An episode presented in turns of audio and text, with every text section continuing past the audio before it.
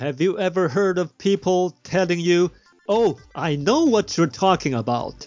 But when you ask if they have been doing what you're talking about, then they say, Ah, no. And they wonder why they haven't done that also. Hi, it's Charlie Wan, and welcome to another episode of the Healthy Recipes and Tips Show. Knowledge is power, right? We have all heard about this saying. Unfortunately, it's just proven wrong because people with knowledge don't actually take actions based on those knowledge. So where is the power? There is zero power when no actions taken. It seems so simple, isn't it? However, if you think about it, you'd be amazed. You have got the answer, the knowledge, for whatever question or puzzle, but you haven't followed through. And today we are learning what is the actual power. Let's get started. Power equals knowledge times action based on knowledge. If you are into math, it's like the power is zero if action is zero, or if knowledge is zero.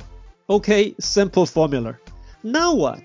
Critical question is why do people have no actions based on the knowledge that they know already?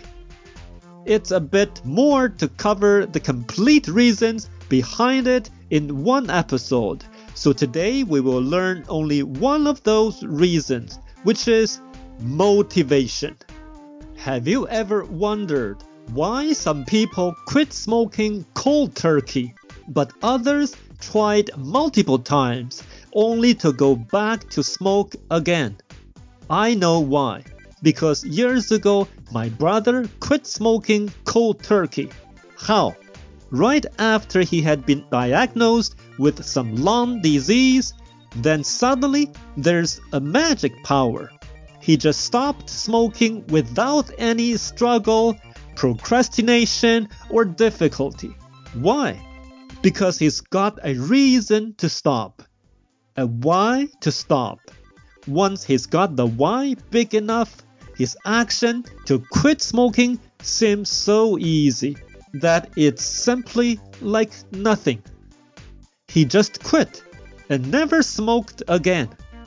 Okay, motivation can be to benefit your own health or for others' health or to avoid some sort of loss or damage, and so on. Can't figure out your specific motivations? Here's the secret weapon for you.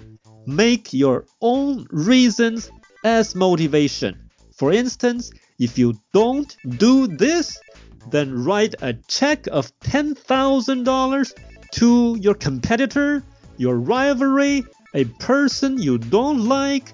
You get the idea and have the check ready and give to your friends to let them send it out automatically if you don't take certain actions. Done.